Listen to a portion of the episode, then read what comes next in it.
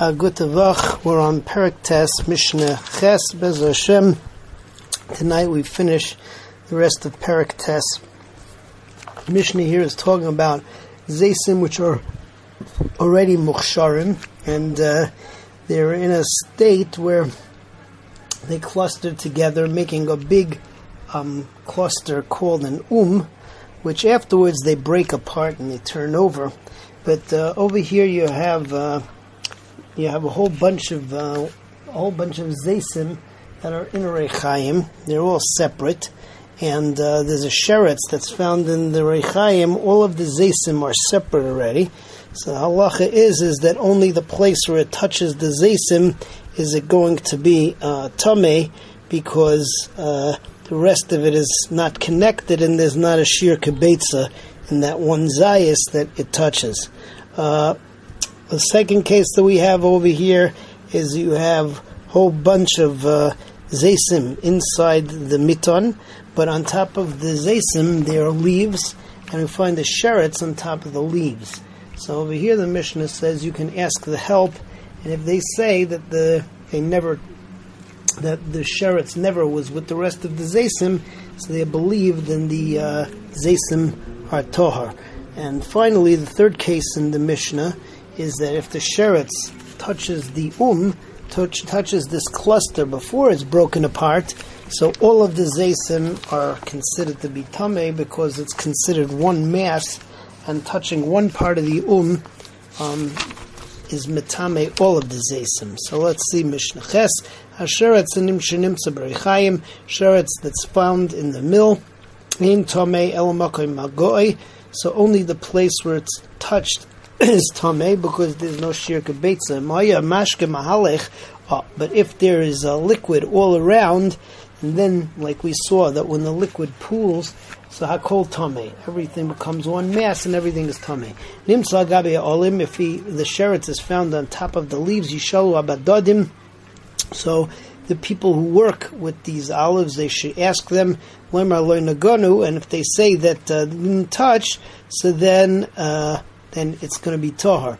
Um, if the sheretz would touch an um, which is uh, the cluster of all of these uh, together, afilu besaira, even with just one hair, tame, the whole um is going to be tame. Moving on to Mishnah Tes. Mishnah Tes starts out with the case of the um, and it's being broken into clusters. The halacha is that if the cluster has a kibetza, so the entire cluster is going to be uh, tame, but the rest of the clusters which were broken apart will not be. Um, even if uh, the, even if one cluster touches the other, but the fact that they are broken apart, so only that one is going to be uh, tame, the one that the sheretz touches. Um, then the Mishnah tells us, going back to the klal that we had, that we judge tuma by the way that you found it. So we have a couple halachas based on that. If you find a sheretz between the wall of the house and between the pile of zaysim, so we don't say that the sheretz uh, touched the zaysim. There's no chashash for that.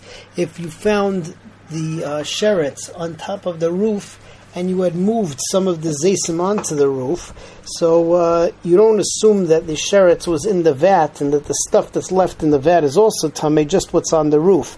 And uh, conversely, if you found the sheretz in the vat, so you don't assume that what, that which was already taken to the roof is going to be tame.